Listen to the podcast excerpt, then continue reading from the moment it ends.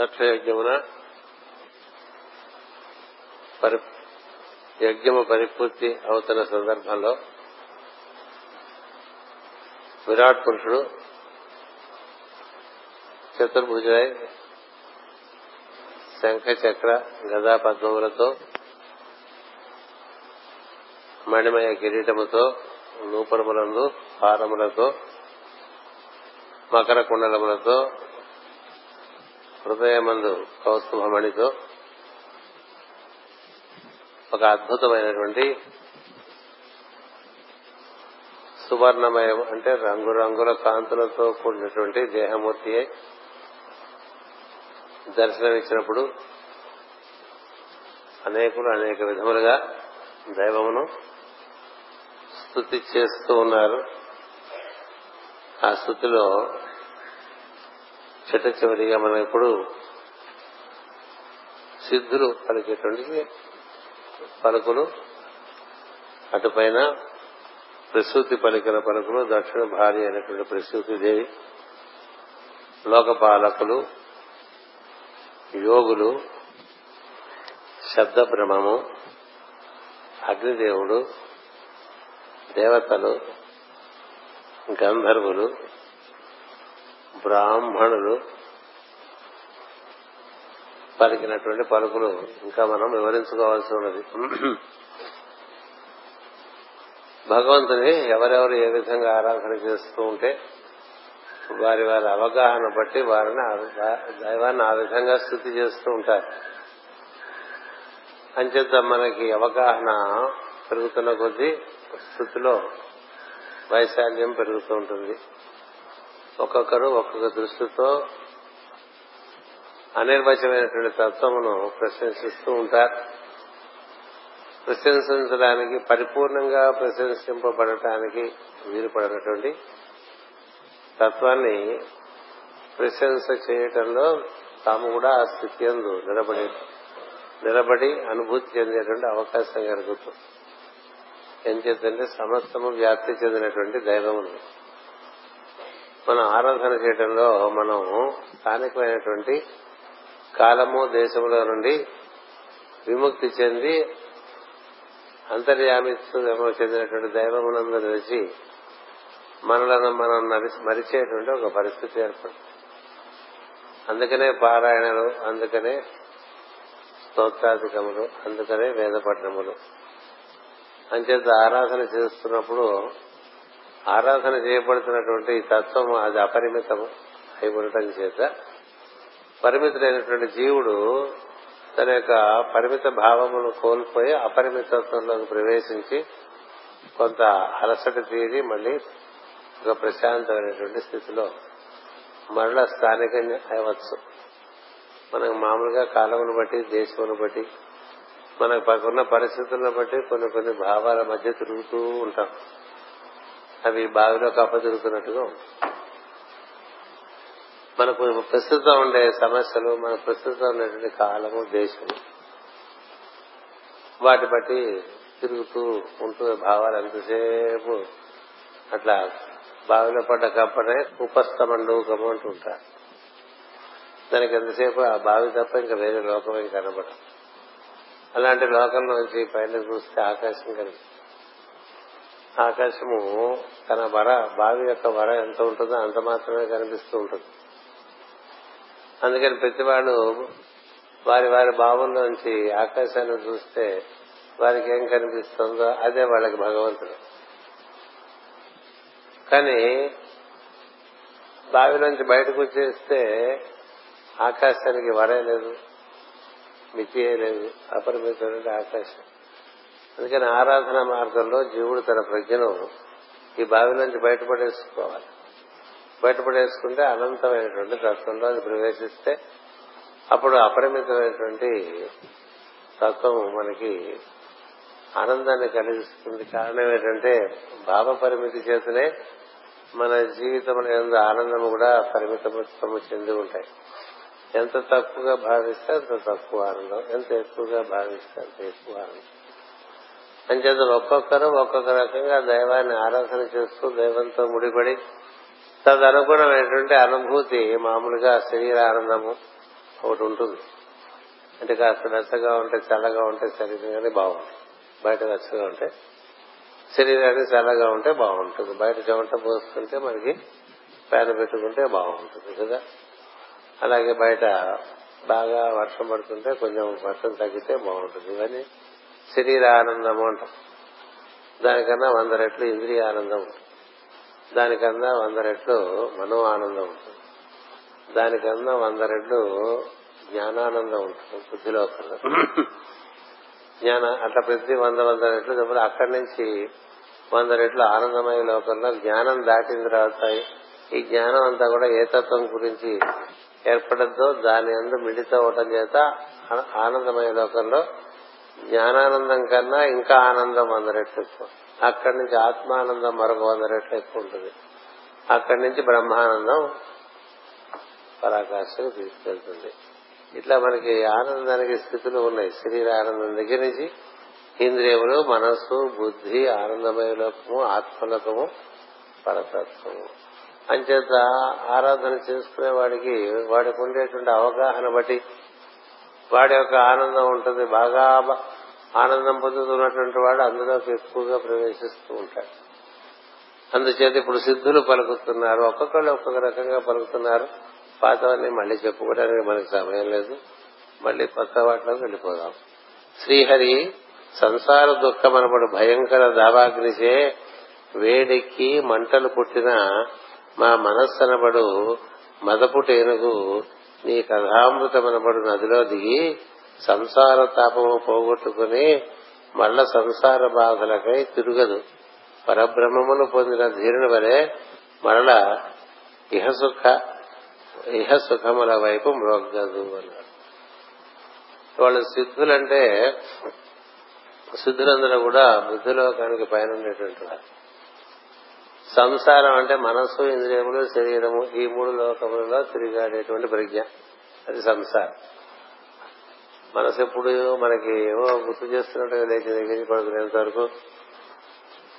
స్థానికమైన విషయాలు ఎన్నో మన గురించి మన యొక్క ఆరోగ్యం గురించి మనకు ఉండేటువంటి సంపద గురించి వాటిలో ఉండే సమస్యల గురించి మనకు ఉండేటువంటి బంధుమిత్రులు వారి యొక్క బాధలు వారి యొక్క వారిని కూర్చున్న భావములు అటుపైన ఊళ్ళో ఊరి వాటి గురించి రాష్ట్రం గురించి దేశం గురించి ఏదో క్రికెట్ మ్యాచ్ల గురించి సినిమాల గురించి రకరకాలుగా ఆలోచన చేస్తూ ఉంటుంది మనసు ఇవన్నీ మనోలోకం. కదా ఇకపోతే అది బాగుంటుంది అది తింటే బాగుంటుంది ఇది తింటే బాగుంటుంది అది చూస్తే బాగుంటుంది ఇది చూస్తే బాగుంటుంది అని అక్కడికి వెళ్తే బాగుంటుంది ఇక్కడికి వెళ్తే బాగుంటుంది ఏవో ఉంటాయి కదా అవన్నీ ఇంద్రియ సుఖాలు.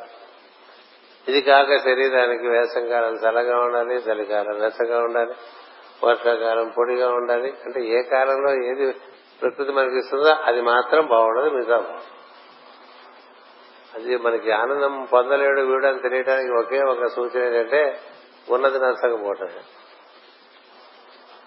ఉన్నది నష్టం ఇప్పుడు ఉన్నది నచ్చదు. ఇప్పుడు బాగా సెలవు వచ్చింది అనుకోండి ఎప్పుడు వస్తుందా కాస్త వేడి అనిపిస్తుంది. చలి వచ్చినప్పుడు కాలం కావాలంట వేసంకాలం వస్తే ఎప్పుడు ఎండాకాలం పోతుందా అనిపిస్తుంది. గట్టిగా వర్షాకాలం రోజు విడిచి రోజు లేకపోతే ప్రతిరోజు వర్షం పడుతుంటే ఎప్పుడు ఏంటి వానలు ఎప్పుడు వాన వానలు పడిన వాళ్ళు ఎప్పుడు వానలు ఎప్పుడు వస్తాయా వానలను చూస్తాయి అది వచ్చినప్పుడు దాన్ని అనుభవించలేకపోవడం అనేటువంటిది అంతకన్నా దుర్గతి ఇంకోట్లేదు మనకి అన్నం లేకపోతే అన్నం లేదు అని ఏడుస్తారు. అన్నం ఉంటే దాన్ని తినేప్పుడు ఆనందం పొందరు ఏవేవో పిచ్చి మాటలు మాట్లాడుకుంటారు. ఆకలి లేని వాడికేమో ఆకలి మీద అన్నం మీద ఆశ ఉంటుంది. కదా అన్నం ఉన్నవాడికి ఆకలే ఉండదు. కదా ఇలా విచిత్రంగా ఉండదు. ఎందుకు ఇలా ఉంటుంది? ఉన్నవాడికి ఉన్నది ఆనందం ఇవ్వట్లేదు అంటే అంతకన్నా దురదృష్టమే ఉంది. లేని వాడికి ఉన్న వాటి గురించి ఆలోచిస్తూ ఉంటాడు కదా దానివల్ల వాడు దురదృష్టం అందుకని ఉన్నది పుష్టి మానవులకు అని చెప్పి మనకి భారతంలో పద్యం ఉన్నది పుష్టి మానవులకు తిన్నది పుష్టి పశువులకు అని చెప్తాడు భారతంలో. అంటే ఆ పూట తినేస్తే దానికి తృప్తి. ఇది పశువు మనిషికి ఒక తిండి తింటే చాలదు వాడికి. ఇది కాస్త అది ఉంది కదా ఇది ఉంది కదా ఇంకోటి ఉంది కదా కాస్త బ్యాంకులో నాలుగు డబ్బులు ఉన్నాయి కదా అనేది వాడికి ఆనందం. తిన ఆ డబ్బులు ఏం తిండు అట ఉంటాయి అక్కడ. చెట్టు చివరి వెళ్ళిపోయే ముందు ఎవరికి రాయాలని సమస్యలు వస్తుంటాయి కదా. ఉందని ఆనందం. ఉన్నదని ఆనందం. అట్లాగే బంగారం ఉందని ఆనందం. కదా? ఏదో ఒక ఇల్లు ఉందని ఆనందం. రెండు ఇల్లు ఉన్నాయని ఆనందం. ఇట్లా ఉన్న వాటికి చూసి ఆనందపడతాడు వాటిని తినలేడు రోజు అనుభూతి చెందలేడు. ఉన్నదని ఆనందం. అసలు ఉన్నదాని గురించి లేని దాని గురించి ఆలోచిస్తాం ఉన్నదాని గురించి మర్చిపోయి లేని దాని గురించి ఆలోచించారనుకోండి ఈ ఉన్నది లేకపోయినప్పుడు అప్పుడు అయ్యో ఇది అనుభవించలేకపోతున్నాయి అనిపిస్తుంది కదా?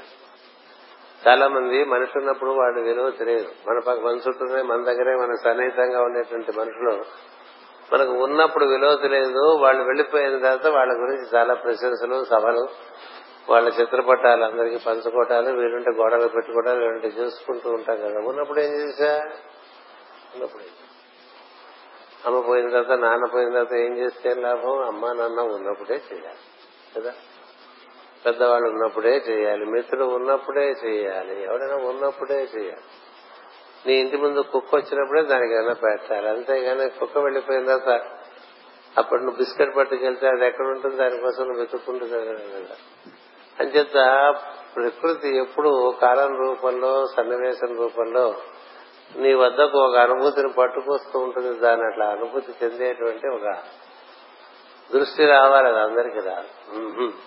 ఎందుకు రాదంటే చెప్పారుగా ఇక్కడ సంసార సంసార దుఃఖమనబడు భయంకర దావాగ్నిచే వేడెక్కి మంటలు పుట్టిన మా మనస్సున మా మనస్సును అనబడు మదపుటేను మనస్సు అనబడు పుట్టేనది దానికి ఎంతసేపు తాపమే కదా?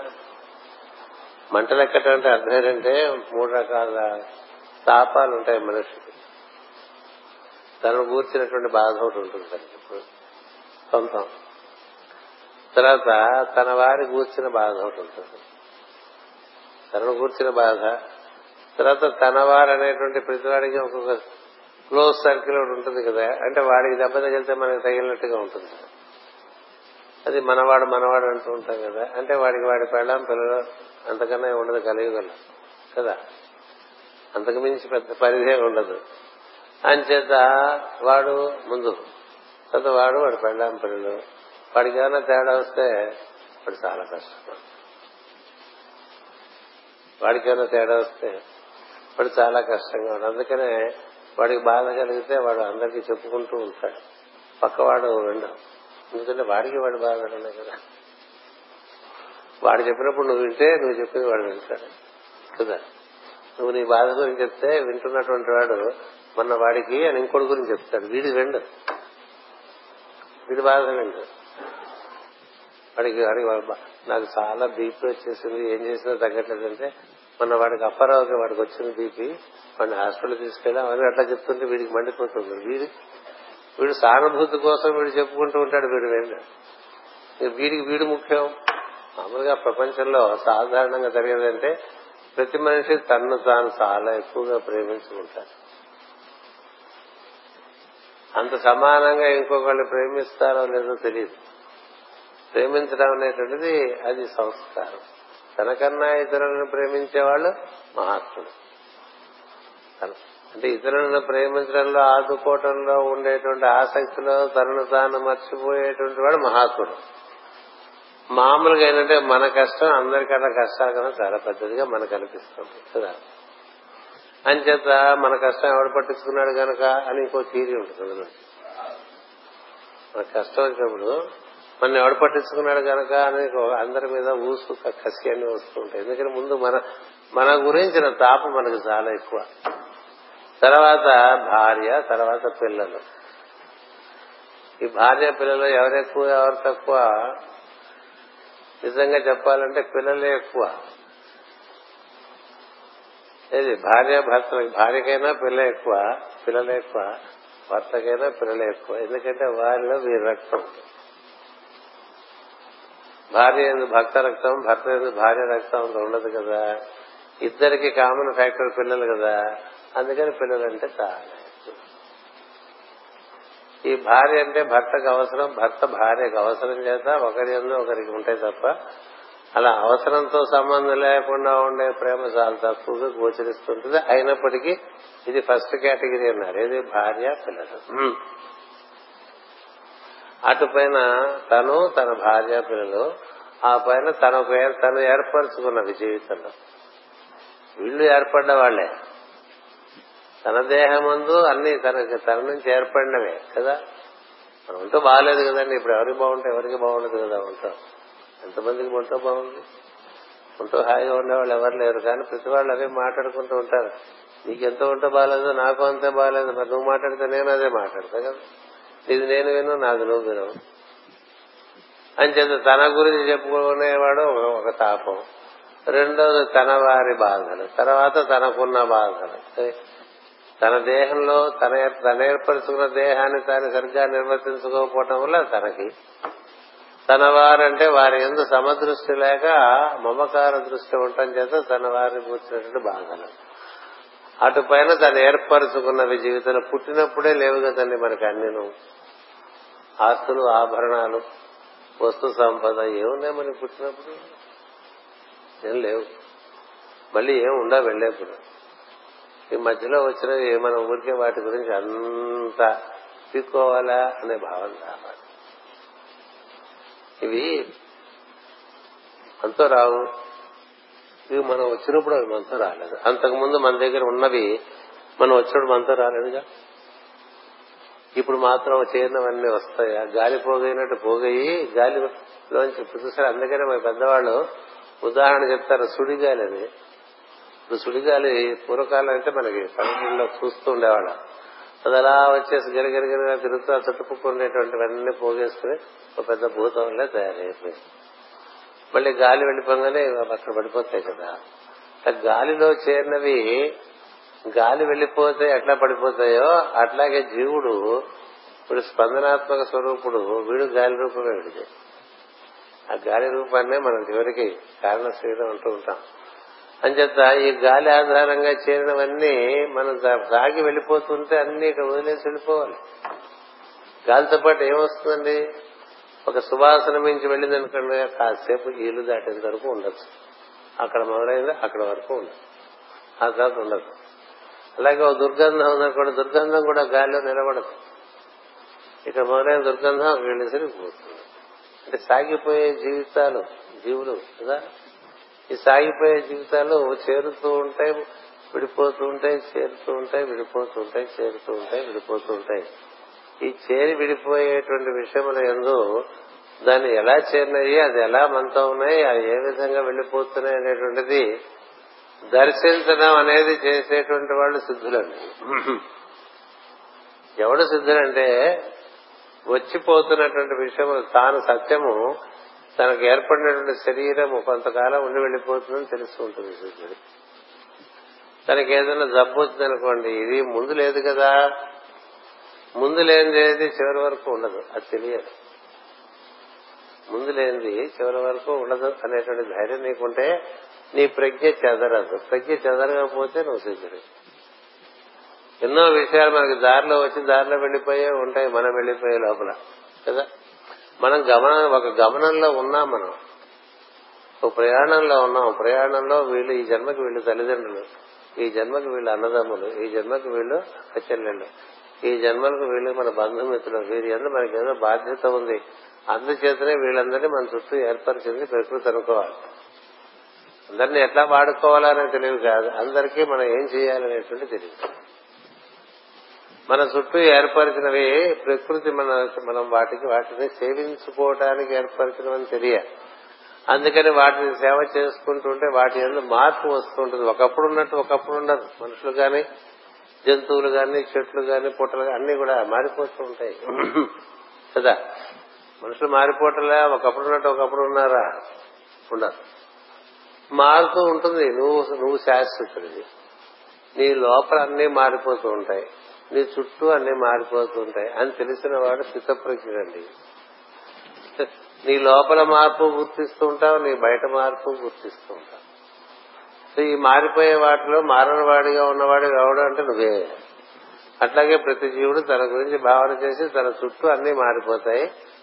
తన తాను ఎట్లా మారడో అట్లాగే ఇతర జీవులు కూడా వాళ్ళు శాశ్వతులే వారి చుట్టూ ఏర్పడుతున్నవన్నీ మారిపోతుంటాయి.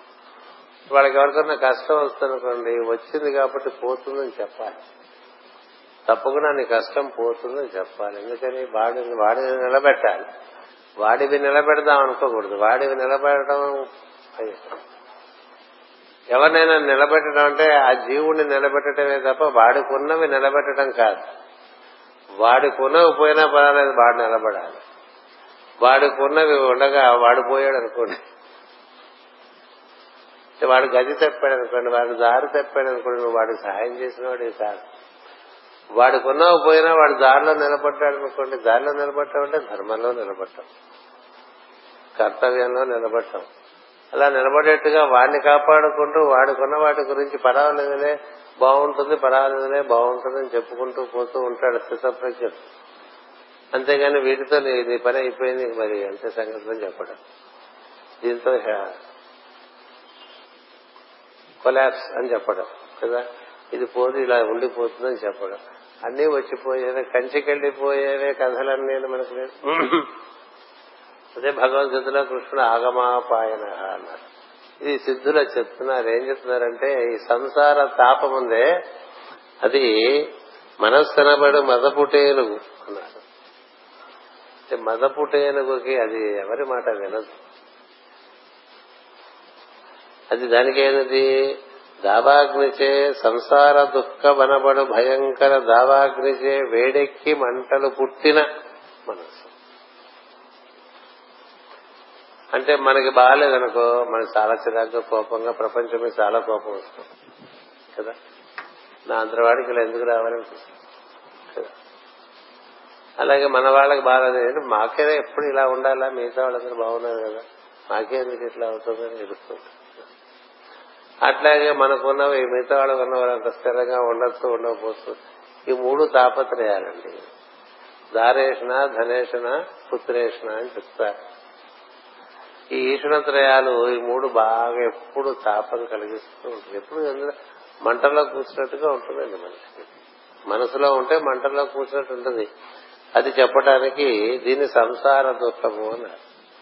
ఆ సంసార దుఃఖమును భయంకర దావాచే వేడెక్కి మంటలు పుట్టిన మా మనస్సనబడు మదపుటేనుగు. ఆ మదపుటేనుగు ఎవ్వరి మాట? నీ కథామృతమనబడు నదిలో దిగి సంసార తాపము పోగొట్టుకుని మరణ సంసార బాధలకై తిరుగదు.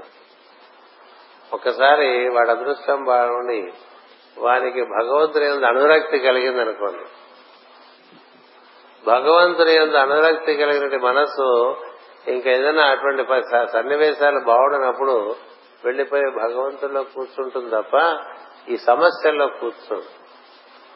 మామూలుగా ఇంత భక్తి ఇంత సాధన ఇంత యోగ సాధన ఇంత జ్ఞానం ఇంత వైరాగ్యం ఉన్నాయి అనుకునే వాళ్ళందరూ కూడా సమస్య రాగానే సమస్యలను ఇరుక్కుపోయి సమస్య గురించి ఆలోచిస్తూ సమస్యతో భయపడిపోతూ నానా బాధలో పడిపోతూ ఉంటారు. అది చాలా విచిత్రంగా ఉంటుంది. ఇది ఎన్నో సంవత్సరాల నుంచి విష్ణు సహస్రనామాలు చదువుతూ ఉంటాం లలిత సహస్రనామాలు చదువుతూ ఉంటాం హోమాలు చేసుకుంటూ ఉంటాం అభిషేకాలు చేస్తూ ఉంటాం నామస్మరణ చేస్తూ ఉంటాం ఏదో సత్కార్యాలు చేస్తూ ఉంటాం అన్నా ఉంటాం అదంటాం ఇదంటాం ఏదన్నా చిన్న తేడా పడిపోయింది. మనసు ఎందులోకి పోతుంది? ఈ సంసార దుఃఖంలోకి పోతుంది తప్ప దైవంలోకి పోతుంది అలా దైవంలోకి మనసు పోతే అది వాడు సిద్ధుడు. ఎవరు సిద్ధుడు? సమస్య ఉన్నప్పుడు సమస్యలోకి మనసు పోక దైవంలోకి మనసు పోయి తాను స్థిరంగా ఉండి సమస్యను పరిష్కరించుకుంటూ ఉంటాడు. మొత్తం అయోధ్యలో రాముడిని వనవాసానికి పంపించిన సందర్భంలో మొత్తం అయోధ్యలో స్థిరంగా ఉన్నది రాముడు ఒకడే రాముడు లక్ష్మణుడు కాదు భరతుడు కాదు శత్రుఘ్నుడు కాదు ముగ్గురు రాణులు కాదు దశరథుడు కాదు భరతుడు కూడా కాదు ఎవరు కాదు. ఒక సీతారామునే స్థితప్రజ్ఞుడిగా అంత గందరగోళం ఇట్లా పళ్ళెం బోర్లించినట్టు అయిపోతే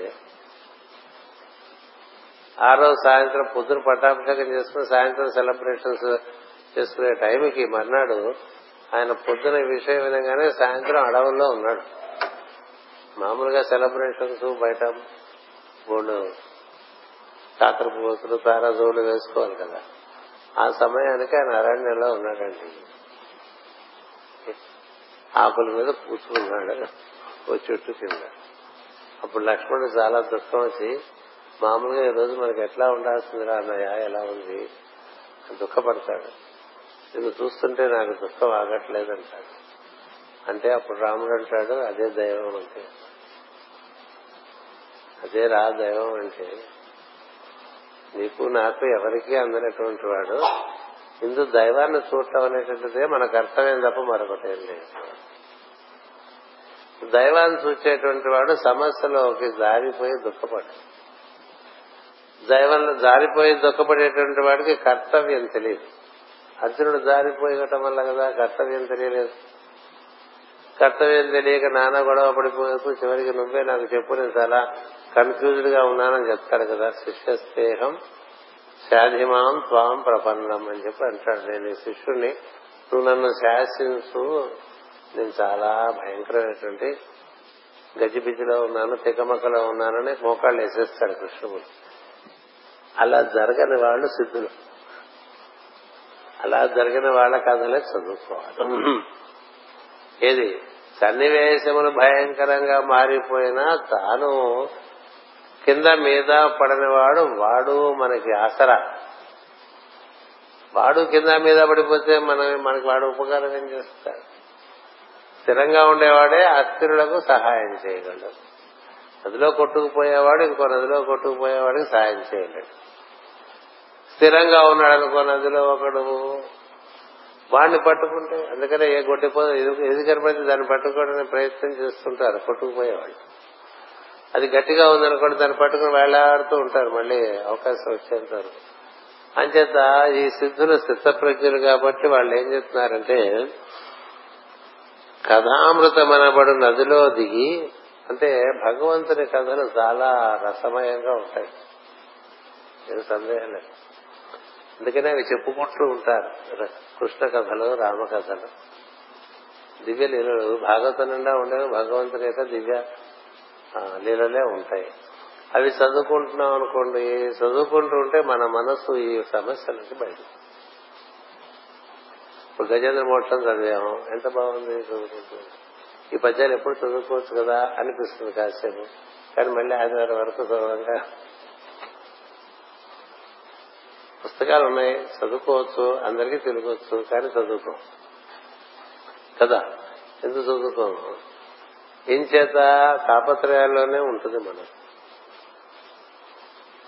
దైవమునందు రుచి పెరుగుతుంది అనుకోండి ఒక్కొక్కటి ఒక్కొక్కటి ఒక్కొక్కటి పెంచుకుంటూ పోతూ ఉంటారు. పెంచుకుని ఇవన్నీ నడుస్తుండేవి నడిపిస్తూ ఉంటారు. అదైతే గజేంద్ర మోక్షం అమరేశ్వరాఖ్యానం వామన చరిత్ర నవమస్కంధంలో ఉండేటువంటి రామచరిత్ర అన్ని రోజులు చదువుకుంటూ ఉండేవాళ్ళు మా తల్లిదండ్రులు. మళ్ళాగా ఒకటి రెండు సంతానమా? వాళ్ళకందరికీ అరడదన పైన ఉండేవాళ్ళు. వాళ్ళకంత చీపు చింతలేదు ఏం చేత? రామచరితం. రామచరితం అంటే వంద పైన ఉంటాయి పద్య. వామన చరిత్ర అంబరీషోపాఖ్యానము గజేంద్ర మోక్షణము భాగవతంలో ప్రార్థన శ్లోకాలు పద్యాలు. అవన్నీ చదువుకుంటుంటే మన లోపల రసం పుడుతుంది. అలా రాశారు. అలా రాశారు. ఏ పద్యములు మనం భావయుక్తంగా చదువుకుంటే మన మనసు కలిగి దైవమునందు మనకి ఆసక్తి కలుగుతుందో అలా రాశారు. ప్రహ్లాద చరిత్ర. కమలాక్షు నర్చించు కరములు కరములు శ్రీనాథు వర్ణించు చిక్వ చిక్వ వాణ్ణి విన్ని చితుకునే బదులు శ్రీనాథుడు వర్ణించే పద్యాలు చదువుకోవచ్చు. దేవదేవుని చింతించు దినము దినము చక్రహస్తుని ప్రకటించు చదువు చదువు. కుంభినేధముడు చెప్పాడు గురుడు గురుడు తండ్రి హరిచేరు మనేడి తండ్రి తండ్రి. కంజాక్షునకు కాని కాయంబు కాయమే. దైవ కైంకర్యం చేయనటువంటి దివ్య కార్యములకు సమర్పణ చేయని శరీరం ఈ శరీరమా? దీనికి చెట్టు కొమ్మకి ఏడు తేడా అని అడుగుతాడు. పంజాక్షునకు కాని కాయంబు కాయమే. తరుషాఖ నిర్మిత దర్విగాక. వైకుంఠు పొగడని వస్త్రంబు వస్త్రమే ఢమఢమ ధ్వనితోటి ఢకగా. హరి పూజనము లేని హస్తంబు హస్తమే ఇట్లా ఉంటాయండి పద్యాలన్నీ కూడా. చక్రి చింత లేని జన్మంబు జన్మమే పాదయుగముతోడి పశువుగాక చివరికి చెప్పేస్తాం అంటే చింతన మనకి మామూలుగా సామాన్యంగా ఏ పని లేనప్పుడు మన మనసులో ఏ భావం ఉన్నదో అది మన స్టాండర్డ్ మన యొక్క ఈ జీవుడి యొక్క ప్రమాణం ఏమిటి అంటే వాడి యొక్క స్టాండర్డ్ ఏమిటంటే వాడి యావరేజ్ క్వాలిటీ వాడి నాణ్యత వాడి గుణముల యొక్క స్థితి ఏమిటంటే గుణము. ఆ జీవుడి యొక్క గుణ సంపద ఎలా ఉందో తెలియాలంటే మనకి ఏ పని లేనప్పుడు మన మనసులోకి ఏ భావాలు వస్తున్నాయో దాన్ని కాసాగుయేవాడు ఏ పని లేనప్పుడు భగవంతుడు గుర్తొచ్చాడు అనుకున్నాడు వాడు ఈ సంసార తాపం నుంచి బయటపడి ఉన్నాడు. మనం ఏ పని లేనప్పుడు ఏం చేస్తుంది తెలుసా? మనసు ఏదో సమస్యను గుర్తు చేస్తుంది. ఒక అవని పనిని గుర్తు చేస్తుంది. ఇంకా పూర్తి కాని పని లేకపోతే సమస్యలో ఇరుక్కున్న పని అది గుర్తు చేస్తుంటుంది అందుకనే ప్రేయర్లో కూర్చున్నారు కొన్ని సివివి గారి ప్రేయర్లో కూర్చోగానే గుర్తొచ్చేవి ఇవే. అవని పనులన్నీ గుర్తొస్తాయి. ఎందుకంటే అది హలాహలం ముందు అది పోతే కదా అమృతం వస్తుంది. సిరివి గారు ఏం చెప్పారంటే నా ప్రార్థనలో కూర్చుంటే ముందు నీ పైన ఉండేటువంటి సర్ఫేషన్ చెత్త అంతా ఏరేస్తారా? ఏరిన తర్వాత నీకు లోపల నుంచి ప్రశాంతంగా అంతసేపు కూర్చోంగా మనం? మనం కూర్చోడానికి టైం లేదు. మన దగ్గర కూర్చోం. కూర్చోకపోతే ఈ తాపంలోనే ఉంటాం. అంచేత చంద్ర ఈ కథ అమృతం అన్నారే అది అమృతం ఎక్కడి నుంచి వస్తుంటే కథల్లో నుంచి వస్తున్నాం దైవ కథలలో నుంచి కలిగేటువంటి ఆనందము లో నుండి నువ్వు బయటపడేటువంటి అవకాశం మనసుకు ఏర్పడుతుంది లేకపోతే నీ మనసు బయటపడదు. అందుచేత మనకి ప్రతివారు భాగవతము రామాయణము ఇవన్నీ చదువుకునేటువంటి ఒక విధానం అవి వినే విధానం అవన్నీ ఏర్పాటు చేసుకున్నారు. ఎందుకంటే భగవంతుడు పుణ్యకథ శ్రవణ కీర్తనుడు అని చెప్పి చెప్పుకుంటూ ఉంటాం. విష్ణు సహస్రనామంలో మనకి ఆ నామాలు కూడా ఉన్నాయి. అంచేత ఎక్కడ భగవంతుని యొక్క కథ మనం చెప్పుకుంటూ ఉంటామో దైవత్వం గుర్చి అక్కడ చోట్ల భగవద్ అవరణ అవతరణం జరుగుతూ అది అదృశ్యంగా జరుగుతూ ఉండటం చేత మనకి అక్కడ కూర్చున్న సేపు చాలా బాగుంటుంది. ఆ తర్వాత వెళ్ళంగానే మన పాత మనసు బయట ఉంటుంది వరండాలో. అది వచ్చి మీద పడిపోతుంది. సరే బయటకు వెళ్ళేప్పుడు కోట్ వేసుకెళ్ళిపోయి వస్తారు పాశ్చాత్య దేశాల్లో చలికి. మనం కూడా ఇంట్లోంచి బయటకు వెళ్ళేప్పుడు అవి ఒంటి మీద వేసుకెళ్ళినట్టుగా ఎప్పుడు దైవ చింతన ఎందు మనం ఉన్నప్పుడు మన మనసులో ఉండే విషయములన్నీ దూరంగా ఉంటాయి. అందుకనే అన్నమాచార్య ఒకటి పాట పడతారు. నేను సతతం వైష్ణవ విష్ణువు స్మరణ చేస్తూ ఉన్నాను. ఇంకా నీకు ఛాన్స్ లేదు నన్ను ముట్టుకోవటానికి అంటాడు మాయతో.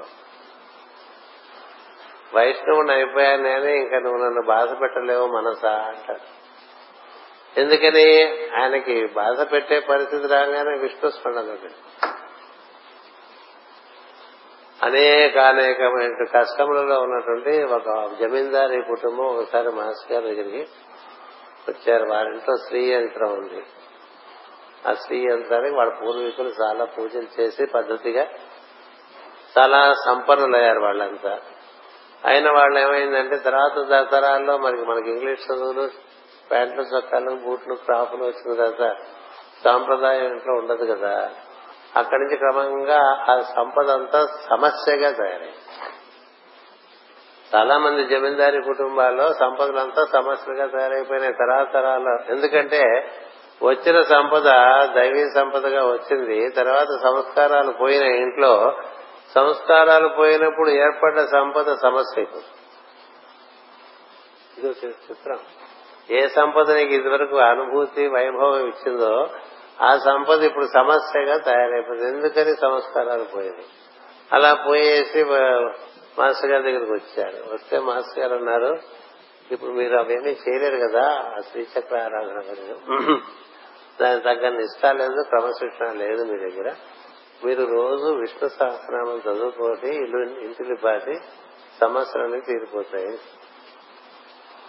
వాళ్ళు అట్లా విష్ణు సహస్రనామం చదవటానికి ప్రారంభం చేసి వాళ్ళకు ఉండేటువంటి మనసులో ఉండేటువంటి సమస్యలు వాళ్ళని విష్ణు సహస్రనామం పారాయణ చేయనివ్వలేదండి. ఎన్నిసార్లు మాస్టర్ దగ్గర వచ్చినా విష్ణు సహస్రనామం పారాయణ జరుగుతుందా అని అన్నారు అది ఒకటే మీకు పరిష్కారం అని ఇంకంతకన్నా పరిష్కారం ఏదో ఒక విధంగా నువ్వు భగవంతుడితో తగులుకునే మార్గం ఒకటి ఏర్పడాలి. ఆ భగవంతుడి తగులుకునే మార్గం నువ్వు ఏర్పాటు చేసుకుంటే ఏమవుతుందంటే అందులో వచ్చి నీకు ఒక కొత్త రుచి పుడుతుంది.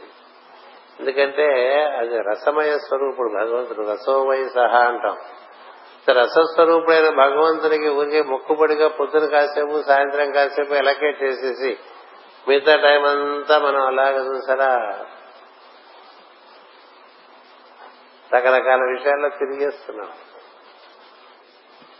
బాగా అప్పుడే స్నానం చేయించిన కుక్క వెళ్ళి దానిగుంట్లో పడుకున్నట్టు బాగా స్నానం చేయించిన పంది వెళ్ళి మురుగుంట్లో పడుకున్నట్టు అట్లా అయిపోయింది కదా? అందుకని ఏం చేయాలి? ఒక పక్క భగవత్ స్మరణ నిత్యం జరిగే ప్రయత్నం కూడా జరగాలి తదు అనుగుణంగా ఏర్పాటు చేసుకోవాలి. అందుకనే స్మరణతో పాటు సత్సంగం పెట్టారు కదా? సత్సంగము కాస్త ఈ విధంగా కాస్త మంచి విషయాలు చెప్పుకోవటాలు కాస్త పుస్తకం చదువుకోవటం కాస్త దాని గురించి చదువుకున్న విషయం గురించి కాసేపు మనసులో విచికిత్స చేయటం. ఇప్పుడు ఏమైనా న్యూస్ ఈవెంట్ జరిగితే దాని గురించి విచికిత్స చేయం. ఇప్పుడు క్రికెట్ మ్యాచ్ జరుగుతుంది దాని గురించి చాలా విచికిత్స చేస్తాం తర్వాత. వాడు అట్లా ఆడకుండా ఉండాల్సింది వీడు ఇట్లా ఆడకుండా ఉండాల్సింది. టాస్ చేసి బ్యాటింగ్ తీసుకోకుండా బౌలింగ్ తీసుకుంటే బాగుండేది లేకపోతే బౌలింగ్ తీసుకోకుండా బ్యాటింగ్ తీసుకుంటే బాగుండేది. ఇలా మాట్లాడే బదులు ఆ టైము ఇవి మాట్లాడుకున్నారనుకోండి ఇది రాముడు లక్ష్మణుడితో మాట్లాడిన విషయాలు అమ్మవారితో మాట్లాడిన విషయాలు హనుమంతుడు ఏ విధంగా వీళ్ళతో ప్రవర్తించాడు ఎవరెవరితో ఇప్పుడు హనుమత్ కథలు ఎన్నున్నాయో కదా? రాముడు కథలు ఎన్నున్నాయో? కృష్ణుడు కథలు అవి అప్రయత్నంగా వాటి గురించి ఎందుకు మాట్లాడుకో మనం? అప్రయత్నంగా మనం ఏం మాట్లాడుకుంటామో మనందరికీ తెలుసు. అంటే మనకి మామూలుగా మనం వదిలేస్తే మన దూడని అది ఎక్కడికి పోతుందో మనకు తెలుసు కదా. అంచేత అది నీ సహజమైన స్థితి అది ఏమంటని చేత ఇక్కడ ఏం చెప్తున్నారంటే ఇది చెప్పటానికి చిన్నదిగానే ఉంటుంది. అది అనుభవంలోకి వస్తే చాలా పెద్ద పెద్ద విషయాలు పెద్ద కదా సూర్యుని ఎంత బాగా చెప్పారో సంసార దుఃఖము అది మూడు రకాలని చెప్పారు కదా. అది భయంకరమైనటువంటి దావాగ్ని ఎప్పుడు కాలుస్తూనే ఉంటుందండి. మంట పెడుతూనే ఉంటుంది మనసు. ఎప్పుడు మనసు మంట పెడుతూనే ఉంటుంది. ఆ మంట తట్టుకోలేదు ఇక్కడ తిరిగి అక్కడ తిరిగి ఇంట్లో బాగుండకపోతే ఊళ్ళోకి వెళ్ళి ఊళ్ళో బాగుండకపోతే ఇంటికి వెళ్ళి రెండు బాగుండకపోతే బీచ్కి వెళ్ళి ఎక్కడా బాగుండని పరిస్థితుల్లో ఎక్కడికి ఇలా బాగుంది ఎందుకని లోపల మంట. తపత్రయాభీల దావాగ్నులు ఇంకునే విష్ణు సేవామృత వృష్టి లేక అన్నది భాగం. విష్ణు సేవ అనేటువంటి వృష్టి అంటే వర్షం. ఇది కురిస్తే కదా నీ అగ్ని కదా. అది ఇక్కడ చెప్తున్నారు. నీ కథామృతమనబడు నదిలో దిగి సంసార తాపము పోగొట్టుకుని మరల సంసార బాధలకై తిరుగదు.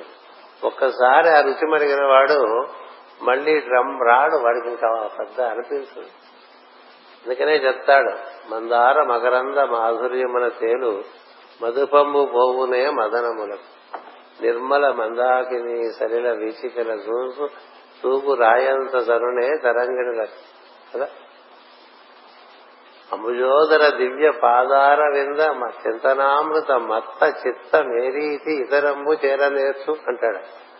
అంబుజోదర పాదార పాదార వింద చింతనామృత మత్త చిత్తం. ఇది ప్రహ్లాదుడు. అంటే ఎప్పుడూ విష్ణు ఆరాధన చేసి దాంతో ఉండేటువంటి ఆనందాన్ని బాగా పొందుతుంది. దానివల్ల బాగా మత్తెక్కిపోయినటువంటి నన్ను నువ్వు ఇప్పుడు నాకు ఇంత ఇంత రాజ్యం ఉంది ఇంత ఇంత సంపద ఉంది ఇన్ని ఏనుగులు ఉన్నాయి ఇన్ని గుర్రాలు ఉన్నాయి ఇంతమంది బడులు ఉన్నారు ఇంత అంగబలం ఉంది. చూడరా ఇదంతా చూడకుండా పిచ్చి మాటలన్నీ మాట్లాడతాయి ప్రహ్లాదని అడిగినట్టు అడిగితే ఈ పద్యం చింతనామృత మత్త చిత్తం ఏది ఇది ఇతరంబు చేరనేసు వినుత గుణశీల మాటలు వేయునేలా ఎందుకు నాన్న ఊరికే డిస్కషన్ శోధింపబడే సర్వశాస్త్రములు రక్షోనాథ వేయేటికిన్ గాథల్ ఎన్ని చెప్పినా నాన్న ఒక్కసారి ఆ రుచి తెలిసిన వాడి సంగతి వేరు. అది సిద్ధులకి ఆ రుచి తెలుసు. శుద్ధుడు ఎదుగుగాడంటే భగవత్ చింతన బాగా చేయటం వలన మనోకక్ష నుంచి బయటపడి బుద్ధి లోకం అనేటువంటి వెలుగులో ప్రవేశించి ఉంటాడు. బుద్ధి అనేటువంటిది ఆత్మ యొక్క సహజమైనటువంటి వెలుగు.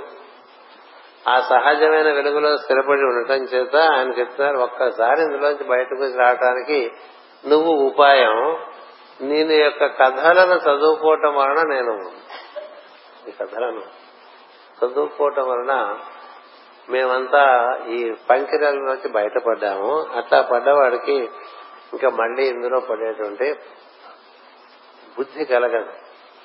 చూసారా మనం బుద్ధి కర్మానుసారమే అంటూ ఉంటాం. మామూలుగా మనకు ఉండేటువంటి ప్రారంభం బట్టి మన మనసు ఏవో దరిద్రాలు ఎప్పుడేవో సజెస్ట్ చేస్తూనే ఉంటుంది అది మన సంస్కారాల నుంచి మనకు వస్తూ ఉంటాయి భావాలు. వాటి వెంటబడి పోతూ ఉంటాం మనం. అప్పుడు ఈ బుద్ధి తప్పక జీవుడు ఈ బుద్ధితో పాటు ఆ కర్మ అనుసరించి పోతూ ఉంటాడు. అలా కాకుండా దైవాన్ని ఆరాధన చేస్తే బుద్ధికి బలం వచ్చి కర్మానుసారం నడవకుండా బుద్ధ్యానుసారం నడిచేస్తుంది.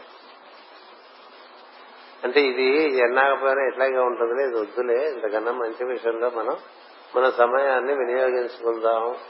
మళ్ళీ మనం దానికి సమర్పణ చేసుకుందాం అనే భావన కలుగు అంచేత అలా పరబ్రహ్మమును పొందిన ధీరుని వలె మరలా ఇహ సుఖముల వైపు మ్రొగ్గదు ఇహ సుఖములు ఉండవచ్చు ఉండకూడదని ఎవరు అనరు. కానీ వాటి కోసం అనేటువంటి జీవితం ఉండదు. వాటి కోసం బానిసత్వం. అంటే శరీర సుఖము ఇంద్రియ సుఖము మనోసుఖము ఈ మూడు సెకండరీ అయిపోతాయి. దైవ అనుసంధానము ధ్యానము ప్రాణాయామము ప్రత్యాహారము భజనము సంకీర్తనము ఇటువంటి విషయంలో ఆసక్తి పెరుగుతుంటుంది సజ్జనుల సాంగత్యము ఇటువంటి నీ పాద కమల సేవ నీ పాదార్చకుల తోడి నెయ్యము. అది ఎంత మంచి విషయం. ఎవడు పాదార్చకుడు నువ్వు వాడి దగ్గరికి వెళ్తే వాడు వేరే మాటలు మాట్లాడు. భగవంతుని కూర్చున్న విషయాలే మాట్లాడతాడు కదా? నీ పాదార్చకులతో నెయ్యి కదా? అలా మనకి క్రమంగా ఎప్పుడు ఉండే విషయాల్లోనే ఎప్పుడు మన ఇబ్బంది పెట్టిన విషయాల్లోనే మనసు తిరుగుతూ ఉంటుంది కాబట్టి దానికి భగవద్ రుచి కనిపించడం అనేటువంటిది కలిగించుకోవడం అనేటువంటిది స్వయం కృషి చేత చేయాలి. ఇంకో విధంగా రాదది. మరొక విధంగా నీకుగా నీకు అలా అనిపించినప్పుడు నువ్వు సుఖపడే మార్గం నీకు లభిస్తుంది. శాశ్వత సుఖం. అప్పుడు నీకు ఈ భౌతికము ఇంద్రియపరము మనోపరమైనటువంటి సుఖములు ఉన్నా లేకపోయినా సుఖంగా ఉండేటువంటి పరిస్థితుల్లోకి వచ్చేస్తుంది అందుకనే కదా వాళ్ళు అడవుల్లో ఏ ఇల్లు ఇల్లు కట్టుకోకుండా బతికేస్తూ ఉంటారు. కదా మనం ఉండలేం. చేత మనం వీటన్నిటికీ బాగా అలవాటు పడి ఉన్నాం. ఇంటి ఇంటి లోపల కాక బయట ఎక్కడో పడుకోలేం మనం. మంచం మీదే పడుకోగలం నేల మీద కూడా పడుకుంటాం. కదా. నేల మీద పడుకోలేం. ఇంట్లో నేల మీద పడుకోవటం వేరు అడవిలో నేల మీద పడుకోవడం లేదు ఆ పక్క నుంచి పక్క నుంచి అవి ఇవి బాగుతూ ఉంటాయి. కదా. అంచేత మరి సుఖమార్గం నడితే కమనీయంబగు భూమి భాగములు లేకున్నవే పడి ఉండుటకు దూది పరుపులేలా అదో శరీరం పడేస్తే ఇంకా నిద్ర నిద్రకి సుఖమే ఉందండి ఎక్కడైనా నిద్రపోతుంది. నిద్ర అంటూ రావాలి తప్ప ఇట్లా ఉంటే నిద్ర వస్తుందని ఏం లేదు. నిద్ర వస్తే ఎక్కడైనా నిద్రపోతావు. నిద్ర రాకపోతే అంత అద్భుతంగా ఏర్పాటు చేసుకున్నా నిద్రపోలేదు నిద్రపట్టని సన్నివేశం వచ్చిందనుకోండి నీకు మంచి ఏసీ ఉండి స్ప్రింగ్ పరుపు ఉండి మంచి సుగంధ వాసన నిండా గాజు నిండా వేడుతున్నా అన్ని రకాల ఏర్పాట్లు చేసుకుని స్లీపింగ్ పిల్లి వేసుకున్నా నిద్ర ఎందుకు లోపల జబ్బు ఉంది? కదా? నిద్ర వస్తే ఎట్లా ఉన్నా నిద్రపోతాడు. చూడండి అట్లా ట్రైన్లో అర్ధరాత్రి పూట స్లీపర్లో బెర్తులు లేని వాళ్ళు అట్టగే నిద్ర వచ్చి నిద్రపోతారు. లేకపోతే నిద్ర వస్తే పడి దానికి నిద్రే సుఖం ఇక ఇది వేరే నిద్రకు వేరే సుఖం కల నిద్ర కోసం ఏర్పడుతున్న సుఖం వల్ల నిద్ర వస్తుందనే నమ్మకం. అది అది అంత సత్యం కాదు. అంచేత ఈ విధమైనటువంటి ఇహ సుఖముల వైపు మ్రొగ్గదు. ఎండాకాలం వస్తే ఎండాకాలం డిస్కషన్స్ అట్లా నడుస్తూనే ఉంటాయి మన మధ్య. చలికాలం వస్తే చలికాలం డిస్కషన్స్ జరుగుతూనే ఉంటాయి. మనకి అప్పుడప్పుడు సంవత్సరంలో బిగదీస్తూ ఉంటుంది కదా. బిగదీసినప్పుడు మనం బాగా బిగదీసిన డిస్కషన్స్ చేసుకుంటూ ఉంటాం. ఎప్పుడు ఏదో ఇవే డిస్కస్ చేసుకుంటే బదులు అది డిస్కస్ అది దానికి ఒక ఒక ప్రమాణం ఉన్నది ఒక స్థిరత్వం ఉన్నది ఎప్పుడో ఒకే రకమైన ఆనందం ఇవ్వగలదు. గట్టిగా తీసి భాగవత పద్యాలు అట్లా రోజు పాతి పద్యాలు కంఠస్థం చేద్దాం అని పెట్టుకోండి మీకే తెలుస్తుందా? దాసరి తీసి శతకం తీసి ఒక పాతి పద్యాలు కంఠస్థం చేద్దామనే ప్రయత్నం చేయండి. అగణిత జన్మకర్మ దురితాంబుధిలో బహుదుఃఖ వీచికల్ తెగిపడ నీదలేక జగతీతవా నీదు పదభక్తి నావచే తగిలి తరింప కోరదను నాదు పదం పదం పడి నాదు భయము మాన్పవే తగదని చిత్తమందిడక దాశరథి కరుణాపయోనిధి. నేను నరించు పాపములు అనేకములైనను. చాలా ఉంటాయి కదా.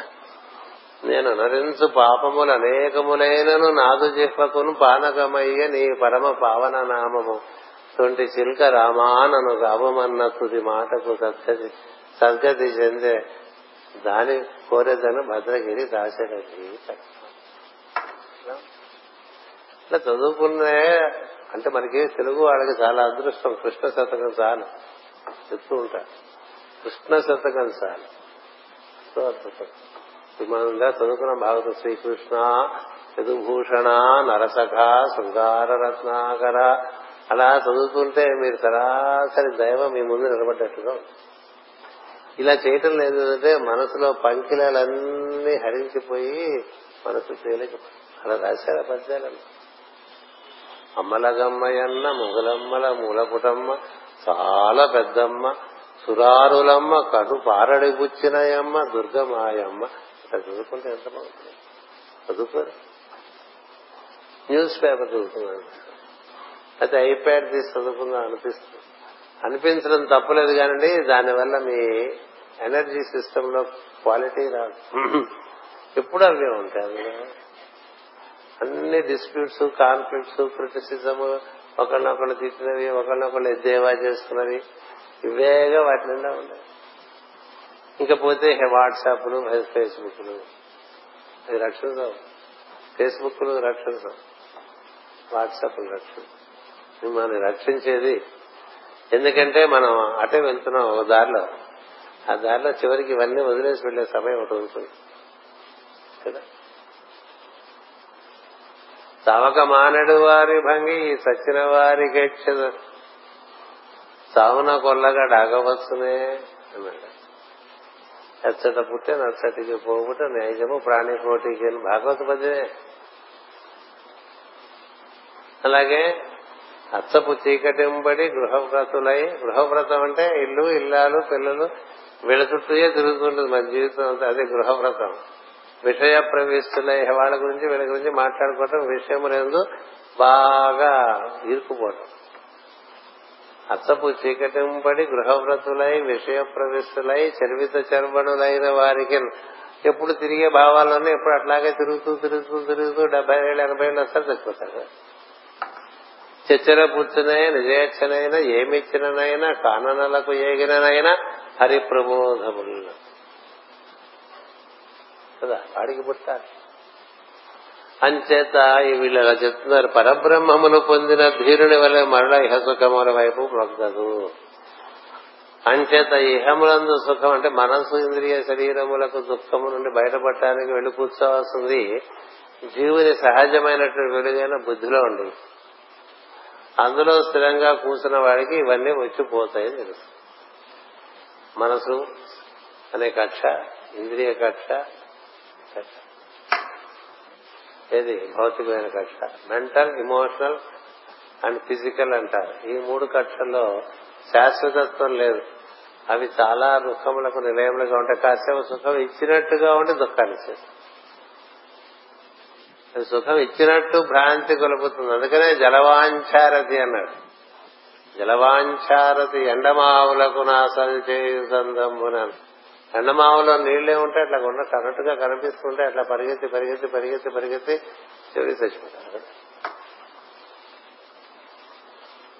అలా జరగకుండా ఉండటానికి నీ కథలు బాగా సమయం దొరికితే భగవత్ కథలు భగవద్భక్తుల కథలు చదువుకోవటానికి మనసు ఉద్యమిస్తే ఆ జీవుడు పరిష్కారానికి చాలా తేలి చెరువులో ఉన్నాడండి. అలా లేని వాడికి ఎప్పుడు సముద్రంలో అలలాగా జీవితంలో ఆటుపోట్లు ఎప్పుడు ఉంటుంది సముద్రంలో అల్లు ఎప్పుడు ఆగిపోతాయండి? రిటైర్ అయిపోతే అయిపోతాయి సమస్య మాకు అరవై ఏళ్ళు వచ్చి మేము రిటైర్ అయిపోయాం అయినప్పటికీ సమస్యలు ఆగిపోతాయి ఆగిపోవు. ఏం రామకృష్ణ? వాలంటీర్ రిటైర్మెంట్ తీసుకుంటే మాత్రం ఆగినాయి ఆగలేదు కదా. అవి వస్తూ ఉంటాయి. ఈ వస్తే పోయే మనం వచ్చే అలా పోయేదే కదా. అంచేది ఆ దృష్టి కావాలి ఆ జ్ఞానం కావాలి. ఈ సృష్టి స్వరూపం తెలియకపోతే ఊరికే ఇందులో అంతా ఊరికే మొత్తుకున్న రావాలి అది ఇక్కడ సిద్ధులు చెప్పారండి. యజమానురాలకు ప్రసూతి ఇట్లని పలికెను. దేహమునకు కాళ్ళు చేతులు కలిగినను మిగిలిన అవయవములన్నీ కలిగినను తల లేనితో మొండెమగును గాని దేహము కాదు. అట్లే యాజలు ప్రయాజలు అనబడి యజ్ఞాంగములతో కూడిన ఏ ఏ మహాయజ్ఞము అయినను నీవు లేని సో యజ్ఞము లేదు. నీవిట్లు వచ్చుట శుభమై యజ్ఞమును పరిపూర్తి చేసినది. అంత మంచి మాట. మనకి మంచి బ్రహ్మాండమైన సిక్స్ పాక్ ప్యాక్ బాడీ ఉన్నా. తలకాయ లేకపోతే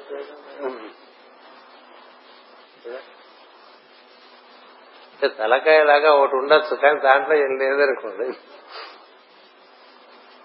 అంత మట్టే ఉందనుకోండి అప్పుడు ఏం ఉపయోగం? అట్లా శరీర అంగములన్నిటికీ తల ఎలాంటిదో జీవితంలో మనం చేసేటువంటి అన్ని కార్యములకు దేని వల్ల అవి సిద్ధిస్తాయంటే భగవత్ అస్తిత్వమును మనం గుర్తించి నిర్వర్తించుకున్నప్పుడు అవి మనకి పరిపూర్తిని కలిగిస్తే పరిపూర్ణ ఆనందాన్ని కల్పిస్తాయి కలిగిస్తాయి. అంచేత భగవంతుడితో కూడి భగ జీవితాన్ని నడుపుకోవటం అనేటువంటిది ఒక సాధన. పొద్దునే లేవంగానే మనం మనం లేచాం అనుకుంటాం కదా మనం లేపాడు మనం లేవలే. అది మొట్టమొదటే మనం తప్పుగా అర్థం చేసుకుంటాం.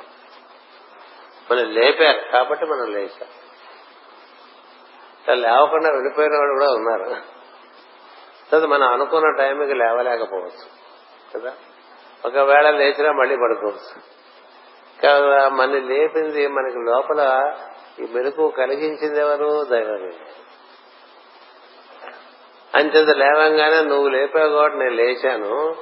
నాకేమో పనులున్నాయని నేను అనుకో పొద్దున సాయంత్రం వరకు తిరుగుతూ ఉంటాను. నువ్వు కూడా నాతో ఉండు సుమా అని కోరాలి. భక్తి. సాయంత్రం వరకు ఈ రథం ఎక్కి తిరుగుతాం కదా మనం? తిరుగుతాం? లేచిన తర్వాత కదా శరీరంలో మనం శరీరాన్ని వినియోగిస్తాం. అంటే మన మొదటి వెహికల్ ఇదే కదా? పొద్దున్న లేవగానే బండి ఎక్కాడంటే ఇది ఎక్కాడని అర్థం. ఈ బండి వదిలేస్తే గొడవలేదు రాత్రి బండి వదిలేస్తాం. బండి బెడ్ మీద పార్క్ చేస్తాం అది. బండి బండి మీద పార్క్ చేసి ఎలా అలా భగవత్ దీంట్లో తిరుగుతూ తిరిగి చిందులో లేచి మనం వెళ్తున్నప్పుడు నువ్వు కూడా నాతో రావా అనుకో. అది అర్జునుడు అడిగాడు. అర్జునుడు ఏం కోరాడు? నేను చేసే యుద్ధంలో నువ్వు నా రథంలో కూర్చోమని కాబట్టి అర్జునుడు అయ్యాడు లేకపోతే ఆయన గెలిచేవాడు కాదు ఆ యుద్ధం. అందువల్ల ఏది కాదు.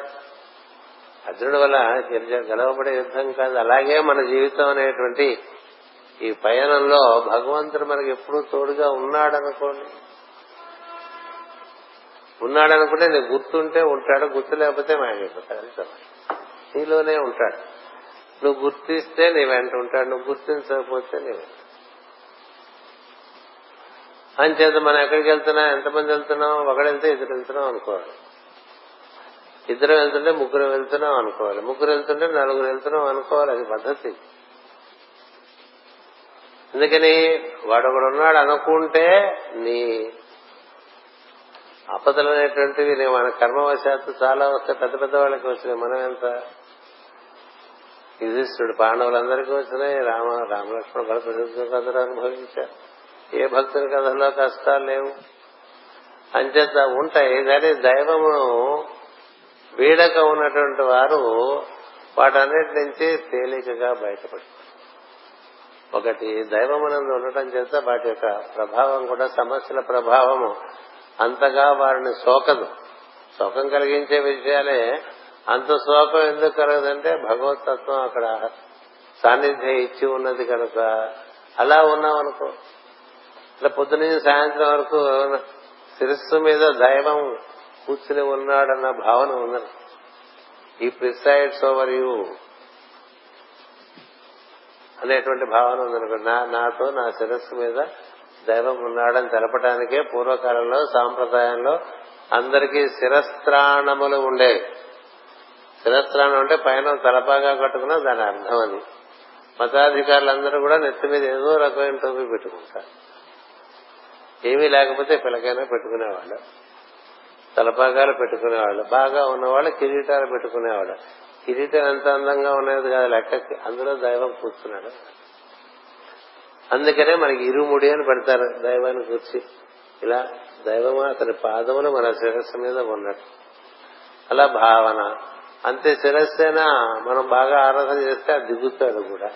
నీ హృదయం వరకు దిగి ఉంటాడు. నీ హృదయం వరకు దైవం నీలో దిగి ఉండి నువ్వెక్కడికి వెళ్తున్నా అతను నీతో వస్తున్నాడు అనేటువంటి ఒక భావన ఉంటే ఏం జరుగుతుందంటే ముందు జరుగుతున్నటువంటి మనం వెళ్ళే ప్రదేశాల్లో ముందు ఆయనే అన్ని ఆ తత్వమే సర్దుబాటు చేసేస్తుంది ఆయన పురోహితుడు. నీకన్నా ముందు నడుస్తాడు. నువ్వు గురువు అనుకో దైవం అనుకో అతను నీతో ఉన్నాడన్న భావం ఉంటే నీకు అన్ని చోట్ల అపాయముల నుండి ఆయనే తర్వాత సమస్యలు సులభంగా విడిపోతూ ఉంటాయి. కాని పనులు అవుతూ ఉంటాయి. బర్త్ లేదు లోవర్ బర్త్ అయినా ట్రైన్ ఎక్కేసావు. దైవంతో కూడెక్కితే వాడు కండక్టర్ వాడే చూపిస్తాడు నీకు అద్భుతమైన బ్రతాలని సందర్భాలు ఎన్ని ఉంటాయి. అయ్యో టాయిలెట్ దగ్గర వచ్చింది అప్పర్ బర్త్ అని బాధపడుతున్నటువంటి వాడికి. స్లీపర్లు కోచ్లో మధ్యలో లోవర్ బర్త్లో సీట్ ఇచ్చేస్తారండి ఉంటాయి అలాంటివి ఎన్నెన్నో మనకు మామూలుగా చిల్లర భక్తులు మనం అంతా మనబట్టి వాళ్ళకే జరుగుతూ ఉంటాయి కదా? అలాంటిది ఎప్పుడు తెలుసుకునేవాడికి సంగతి ఏంటంటే అట్లా పువ్వులో పెట్టి తీసుకెళ్తాడు. అందుకని ఒక్కడిని పోతున్నాను అనుకోకూడదు ఎక్కడికి. ఎప్పుడు నీతో నీ దైవం వస్తున్నాడు అనేటువంటిది గుర్తు. ఎందుకని అందరి అందు ఈశ్వరుడు ఉపస్థితులే ఉన్నాడు. అంచేత నీ ఈశ్వరుడు నువ్వు కలిసి వెళ్తున్నావు అని చెప్పాలి. ఈశ్వరుడితో కూడి వెళ్తున్నానన్న భావన ఉండాలి. అలా ఉంటే ఆ జీవితము ఏం చేస్తుందంటే నువ్వు చెడిపోకుండా చూసుకుంటుంది అంతే. నీకు కావాల్సినవన్నీ చేసి పెడుతుంది అనుకోబోక చాలా తప్పని సరే కొన్ని కొన్ని జరగటం వల్ల పాడైపోతావు నువ్వు కొన్ని కొన్ని అవ్వకపోతేనే మనకి మంచిది. కొన్ని కొన్ని అయితేనే మంచిది. ఏవైతే బాగుంటుందో ఏవకపోతే బాగుంటుందో ఆయన చూసుకుంటాడన్న భావంతో మనం ఆయనతో కూడి ఉండాలి. కూడున్నది కూడి చూడుతా నాంచారి అని పాట పాడతాడు. బేబీ నాంచారం అనే ఒక ఆడ వెంకటేశ్వర వెంకటేశ్వర భక్తుల. నా పేరు కూడా పెట్టుకుంటా నాంచారమ్మ నాంచారమ్మ పద్మావతి దేవి కాదు ఆవిడ వేరు నాంచారి. బేబీ నాంచారమ్మ పొంచి ఉన్నారమ్మ అని పాడుతుంటారు. ఏమిటావిడ ఇస్లాం మతంలో ఉన్నటువంటి ఆవిడ. మరి ఆవిడ అలా ఎప్పుడు అదే తపనలో ఉండేది. అలా తపన ఉంటే మరి ఏం చేస్తాడు వెంకటేశ్వర స్వామి? ఆవిడని కూడా అంగీకరిస్తాడు. విష్ణుమూర్తి ఏం చెప్తారు లక్ష్మీదేవికి నన్ను కూసి ఏ విధంగా ఎవరు ఆరాధన చేసి తమను తాము సమర్పణ చేసుకుంటారో వారందరికీ నేను ఆ విధంగానే వాళ్ళకి ప్రతిస్పందించి వాళ్ళకి ఆనందం కలిగిస్తాను. నీకేం అభ్యంతరం ఉన్నా నేనేం చేయగలిగింది లేదు. ఏమనుకోవాలండి లక్ష్మీదేవి. పురాణాలు అట్లా చెప్పారు. ఏం చేత భక్తునికి ఏది ఆనందం కలిగిస్తుందో అది నిర్వ దీనివల్ల అతడు పరిస్థితి చెంది ఉత్తీర్ణుడు అవుతాడో అది చేస్తాం అది అతనికి తెలుసు. అందుకని నీకు ఉపాయము దైవమే అని తెలిసి దైవాన్ని తోడుగా తీసుకెళ్ళావనుకో అప్పుడు ఎప్పుడు నీతో దైవంలో దైవం నీతో ఉండి నువ్వు నడుస్తున్నా తిరుగుతున్నా పానీయంబులు త్రాగుతును కుడుచుతును హాస నిద్రాదులు చేయుతును వాడు ఏం చేస్తున్నా ప్రహ్లాదులు హరిచింతన మానలేదండి అన్నిట్లోనూ హరే. పాలిస్తే వాళ్ళమ్మ అందులో విష్ణుమూర్తి దీంట్లోనేగా నువ్వు పడుకుంటా ఉంటూ తాగేసేట కదా? మనం చూపించారు కదా సినిమాలో? పాలకడలిపై శేషతల్పమున చేయనించేవా దేవా అంటే వాడు పాలు చూస్తే అందులో విష్ణుమూర్తి ఉంటాడనే గుర్తు భక్తుడు కాబట్టి వచ్చింది. మనం పాలల్లో చూస్తే మనకేం కనపడదు. అది కాఫీగా మారిపోయి ఉంటుంది టీ గాను అసలు ఏం కనపడింది. టీ ఇది టీ ఇది కాఫీ ఇది పాలు అని తాగుతాం. ప్రహ్లాదుడు ఇది విష్ణువు పడుకునేటువంటి పాల సముద్రం తాగుతాం పాము వస్తే మనం భయపడిపోతాం. ప్రహ్లాదుడు ఏమనుకుంటాడు? దీని మీదేగా? నా దేవుడు పడుకుంటాడు అది నన్నే చేస్తాడు అంటే అసలు ఆ భావన అంతా కూడా అలా మారటం చేత ఇంకేది ఎందుకు ఇదంతా చెప్తున్నానంటే ప్రస్తుతం చెప్పిన విషయం చాలా పెద్ద విషయం. నీతో పాటు ఎప్పుడు దైవాన్ని నువ్వు తీసుకెళ్తే అంతకన్నా పెద్ద కవచం ఇంకేం లేదు జీవితంలో. ఇంకా రక్ష కట్టించుకోకల. భయం రాదు. కవచం పడిపోతుంది. దైవ కవచం. ఎంతసేపు నీ ఎందు భగవంతుడు ఉన్నాడనేటువంటి స్ఫూర్తి నీకు ఉంటుందో అంతసేపు కవచంలో ఉంటుందండి. ఇది సహజ కవచం నువ్వు సంపాదించుకున్న కవచ కుండలాలు కూడా పోవచ్చు.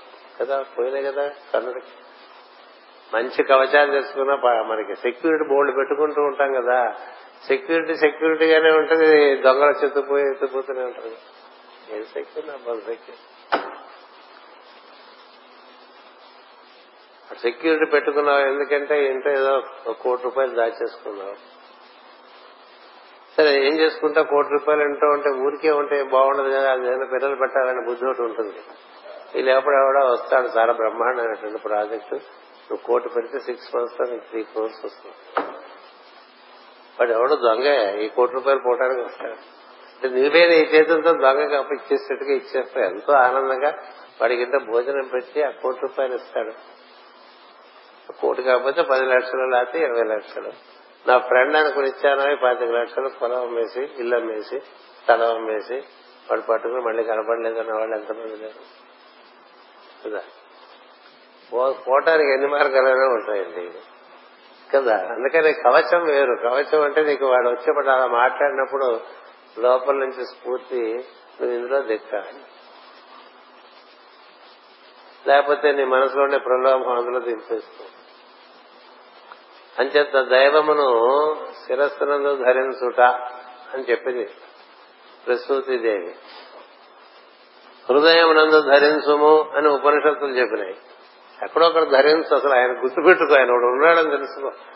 ఆయనతో కూడి నడుస్తూ రాముడితో కూడి ఉన్న లక్ష్మణుడికి ఎప్పుడు ఇబ్బంది లేదు కదా. రాముడిని డాడీ కోసం పంపించినప్పుడే కదా ఇబ్బంది వచ్చింది అమ్మగారు ఆయన పంపించేస్తావేమిటంటే లక్ష్మణుడు? ఆయన పంపించేస్తావేమిటి? ఆయన వెళ్ళిపోతే మన ఒరిజినల్ మనకు ఒకటి ఉంటుంది. మందంటే మనది ఒక కర్మ ఉంటుందండి. అది ఎందుకు ఆగుతుందంటే ఆయన ఉన్నాడని ఆగుతుంది. ఆయన ఉన్నాడని కర్మ ఆగుతుంది. ఆయన పంపించేసామని మనకు అనుకోండి ఉన్నప్పుడు అందుకని లక్ష్మణుడు కాళ్ళ వేళ మొత్తుకుంటాడు కదా అలాంటిది ఏం లేదమ్మా. నా మాట విను నాకు అన్ని నేను చాలా చదువుకున్నటువంటి వాడిని కాలస్వరూపం తెలిసినటువంటి వాడిని. ఇది రాక్షస మాయ తప్ప మరొకటి కాదు అని నిర్ధారణగా చెప్పిన. రాముడిని పంపించేస్తుందండి రాముడిని పంపించేస్తే ఇంకేముంది? లక్ష్మణుడు అనాథే. అమ్మవారు అనాథ. రాముడు ఉంటే రాముడు ఎక్కడుంటే అక్కడ మరి అంతా ఉంటుంది. రాముడు ఎక్కడుంటే అతనికి ఏం లేదండి అన్నీ ఉన్నాయి రాముడు. రాముని పంపించేసిన సీతాదేవిలాగా మనం పొద్దునే ప్రేయర్ చేసి లేకపోతే పూజ చేసి బయటకు వచ్చేసి ఆ గూళ్ళని ఆయన వదిలేసి వచ్చేసాం అనుకో. వదిలేసి రావటానికే మనతో మోసుకుపోతాడేమో అని చూస్తూ ఉంటాడు ఆయన. నిజానికి మన లోపలే ఉంటాడు. మన గుర్తుంటే మేలుకొని ఉంటాడట మనం గుర్తించకపోతే రంగనాథ స్వామిలాగా నిద్రపోతూ ఉంటాడు. మనలోనే. అది కూడా భగవద్గీతలో చెప్పారు. నువ్వు గుర్తిస్తే బాగా గుర్తిస్తేట నీతో పాటు సరిసమానంగా పార్ట్నర్ లాగా పనిచేసి పెడతాట ఫిఫ్టీ ఫిఫ్టీ. నువ్వు మాదిరిగా గుర్తిస్తే పావులా పని చేస్తూ ఉంటాట మధ్య మధ్య మనం మర్చిపోయాను అనుకుంటున్నాం. మర్చిపోతే ఆయన ఊరిగే కూర్చుంటాడు. అట్లా మరీ మర్చి భక్తిగా మర్చిపోకుండా అలానే బాగా గుర్తు పెట్టుకోకుండా అట్లా ఉంటుంటాం కదా. అట్లా ఉంటే హనుమంతుడిలాగా చిందులు వేస్తూ ఉంటాట అంటే అప్పుడప్పుడు పనులు అవుతుంటాయి కదా మనకి. అట్లా ఉంటుంది. అసలు ఎప్పుడు గుర్తించలేదు అనుకోండి ఏదో పూజ గదికే పరిమితం చేసాం లేకపోతే మన ఫోటోలకే పరిమితం చేసాం మనం చాలా విగ్రహాలకి పెట్టుకున్నాం అన్నిటికీ పరిమితం చేసి మనం వెళ్ళే ఊరికే వెళ్ళాం అనుకోండి గాడిదలే ఉత్తవాహనం వెళ్తే ఉపయోగం ఉందండి. యుద్ధ వెళ్ళింది అనుకోండి దానికే పెద్ద విలువ లేదు. దాని మీద తీసుకొని కూర్చుంటే దానికి విలువ వచ్చేస్తుంది. కదా? ఇప్పుడు బోల్డ్ గరుడ పక్షులు మనకి పైన తిరుగుతూ ఉంటాయి కదా గరుడ పక్షులు. వాటి విలువే ఉంది దాని మీద విష్ణు కూర్చుంటే విలువ. కదా? అట్లాగే మనకి విలువ ఎట్లా వస్తుంది? ఆయన్ని మనతో కూర్చోబెట్టుకుంటే విలువ. అందుకనే నా రథంలో కూర్చోవా నువ్వు అని అడిగాడు అర్జునుడు. అదే అర్థం దాని రథంలో కూర్చోవటం అంటే రథం అంటే శరీరం అర్జునుడు అంటే మనం కృష్ణుడు అంటే దైవం. అట్లా అర్థం చేస్తాం అలా ఉంటే అన్ని పరిపూర్తవుతాయి తప్ప అలా ఉండకపోతే ఎట్లా పరిపూర్తవుతాయి అని అంటుంది ప్రకృతి ఇక్కడ చెప్తున్నది అది. దేహమునకు కాళ్ళు చేతులు కలిగినను మిగిలిన అవయవములన్నీ కలిగినను తల సో మొండెమగును గాని దేహము కాదు. అట్లే యాజులు ప్రయాజులు అనబడి యజ్ఞాంగములతో కూడిన ఈ మహాయజ్ఞమై ఏ మహాయజ్ఞమైనను నీవు లేనిసో యజ్ఞము లేదు. నీవిట్లు వచ్చుట శుభమై యజ్ఞమును పరిపూర్తి చేసినది మనం పడ పడ పడ చేస్తాం కదా సింహాచలంలో గురు పూజలో. చేసే వాళ్ళందరూ రకరకాల కార్యక్రమాల్లో నిమగ్నం అయిపోయి చాలా అందులో చాలా సీనియర్స్ ఉంటారు ఎంతో ఎక్స్పీరియన్స్ ఉన్న వాళ్ళు ఉంటారు. అన్ని ఉంటాయి కానీ లోపల మా గురువు గారు గుర్తులేడు అనుకో వాడికి గురు పూజ లేదు. ఎవరి కోసం ఈ గురు పూజ నిర్వర్తిస్తున్నామో వాడు ఆ మూడు రోజులు మూడు రాత్రులు ఎంత నీకు గుర్తుంటే అంతసేపు నీకు అది గురు పూజ నువ్వేం చేస్తున్నా? వేడి పెట్టిస్తున్నా పొయ్యి వెలిగిస్తున్నా వడ్డిస్తున్నా వింటున్నా తింటున్నా తిరుగుతున్నా ఆ ప్రాంగణంలో నీకు అది గురు పూజ. అలా కాకుండా మనం ఊరికే హాయిగా భోజనాలు చేసి నిద్రపోతూ ఏదో ఒకటి అలా కార్యక్రమాలకు వస్తా మిగతా సమయంలో న్యూస్ పేపర్లు చదువుకుంటూ మళ్ళీ మనకి మొబైల్స్ ఉంటాయి వాటిలో. వాట్సాప్లో అన్ని చూసుకుంటూ అట్లా గడిపేసాం అనుకోండి. అంటే నీకు ఏమైంది అప్పుడు గురు పూజ? నువ్వు ఎంత గురువుతో రిలేట్ అయ్యావో అంతే గురు పూజ. అప్పుడు గురు పూజ నీకు ఏం చేసింది? ఇది చేయదు ఇది అది పరిపూర్తి కాదు. నీ వరకు ఆ గురు పూజ పరిపూర్తి కాదు. నిత్యము మనం గురువుతో ఉన్నామనే భావన ఉందనుకోండి అది గురు ఉన్నావనే భావన నువ్వు వీడెప్పుడు నాతోనే ఉంటాడనే భావన గురువు కలిగింది అనుకోండి వాడిని అంతేవాసి అంటారు. అంతే అంటే ఆయన లోపల ఉండేవాడు ఆయన హృదయంలోకి తీసుకుంటాడు వీడిని. ఎందుకని వీడెప్పుడు మరొక ధర్మమునే అనుసరిస్తూ నన్ను ఆశ్రయించి ఉన్నాడు కాబట్టి వీడికి నేను సంపూర్ణ సహాయ సహకారములు అందించాలనే దృష్టిలో ఉంటాడు. అదే కదా కృష్ణుడు చెప్తాడు భీష్ముడిని నేను చంపేస్తాను ఇవాళ నువ్వు కూర్చోంటాడు విని తనకును భృత్యుడు వీని కాచుట మహాధర్మం పొమ్మంచు ఇది ధర్మం అధర్మం ఎందుకంటే ఆయుధం పట్టిన అన్నాడు. ఆయనేమో భీష్ముడు చెల్లరేగిపోయాడు చెల్లరేగిపోయాడు కారణాలు వేరే ఉన్నాయి. చెల్లెగిన చెల్లరేగిపోవటానికి ఆ రోజు భీష్ముడితో ఎవరు యుద్ధం చేయలేదు. అది పరిస్థితి. చూశాడు కృష్ణుడు. ఓ అలా బాణాలతో తూట్లు పడిపోతున్నాయి కృష్ణుడికి తగ్గులు పడిపోతున్నాయి అర్జునుడు తూట్లు పడిపోతున్నాయి. ఏ బాణాలు వచ్చినా పడి పడి పడి ఖండించేస్తున్నాడు చూశాడు ఒక్కసారి లేచాడంటే సింహంలాగా దూకాటండి. తిరిగి చక్రాన్ని తీశాట చక్రం పట్టన్నాడు ఆయుధం పట్టన్నాడు అక్కడ రాశారు పద్యం. నాకు వాడు సేవకుడు నన్ను నమ్ముకున్నాడు. వాడిని వాడిని రక్షించడం కోసం నా మాట పోతే నేను కదా పతనం అయ్యేది? సోకే అన్నాడు. తనకు మృత్యుడు వీని బ్రోచుట మహాధర్మంబు పొమ్మన్స్ ధర్మాలు చాలా ఉంటాయి మహాధర్మాలు అనుకునే ఉంటాయి. అని చక్రం తీసి అబద్ధానికి రెండర్థాలు చెప్తారు. రెండర్థాలు ఎందుకని భీష్ముడు వింటాడు శ్రీకృష్ణుడు ఆయుధం పట్టట యుద్ధం చేయట కానీ రథంలో ఉంటాట అంటే భీష్ముడు శ్రీకృష్ణుడు భక్తుల్లో అగ్రగణ్యుడు. ఇంకంతకన్నా భక్తుడు ఆ సమకాలంలో నాగరిక లోకంలో లేరు. హిమాలయాల్లో ఉన్నాడు మైత్రేయ మహర్షి. కానీ నాగరిక లోకంలో ఈ సంఘంలో ఉన్నటువంటి వాళ్ళలో అందరికన్నా ఉత్తమమైన భక్తుడు భీష్ముడే. భీష్మ స్థితి చదువుకుంటే తెలుస్తుంది.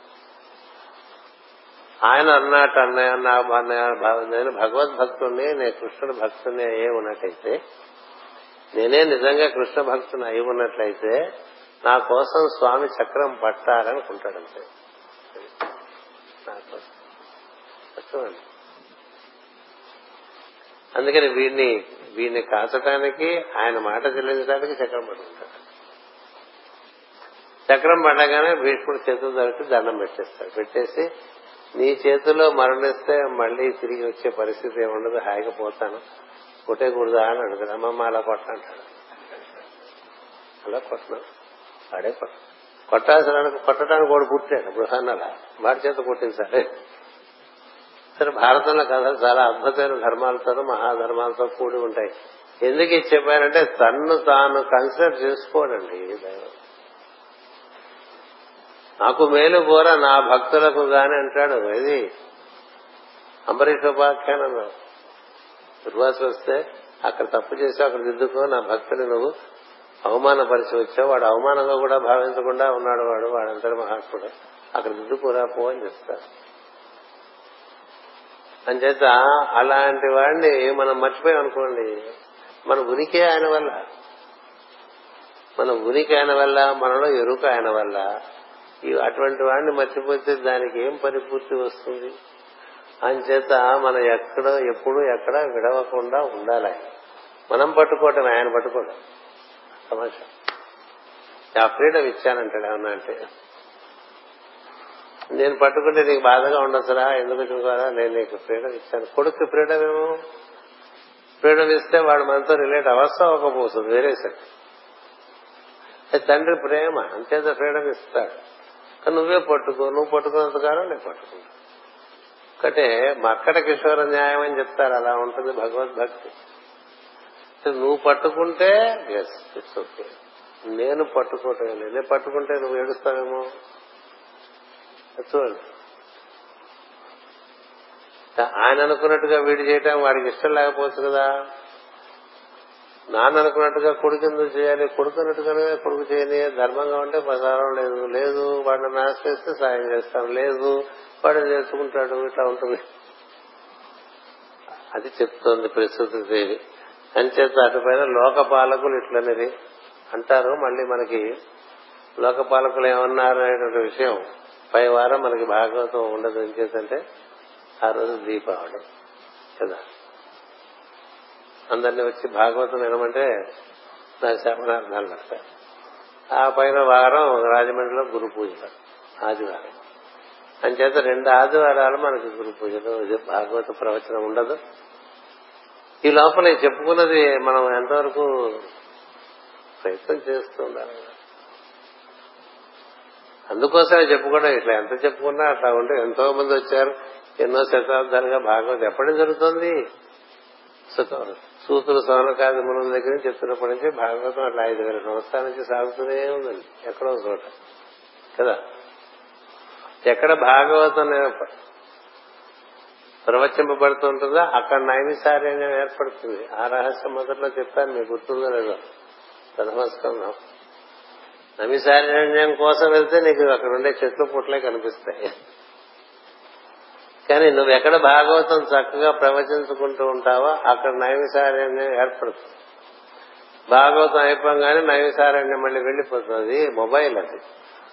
మన భగవంతుని ఆశ్రమాలు భక్తుల ఆశ్రమాలు పురుషుల ఆశ్రమాలని కూడా అట్లా they are not stuck in earth they keep moving according to the requirement ఎక్కడ భగవత్ అనురక్తి బాగా ఉంటే అక్కడదే అవతరించింది.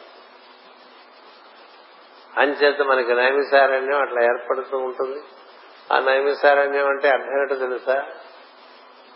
కన్ను రెప్ప ఆర్పకుండా వింటాటండి భాగవతం చెప్తుంది కన్ను రెప్ప ఆర్పకుండా కళ్ళు చెవులు రిక్కించి వింటూ ఉంటారు భాగవతం చెప్తుంటే. అది అలా ఎక్కడ జరుగుతూ ఉంటే అక్కడ నైమిసారణ్యం ఉన్నట్టు. అనిమిషులు అంటే దేవతలు. వాళ్ళ వాళ్ళు కర్ణార్థం ఈ నైమిషారణ్యంలో ఉండే ఋషులు కూడా అలాంటి వారే.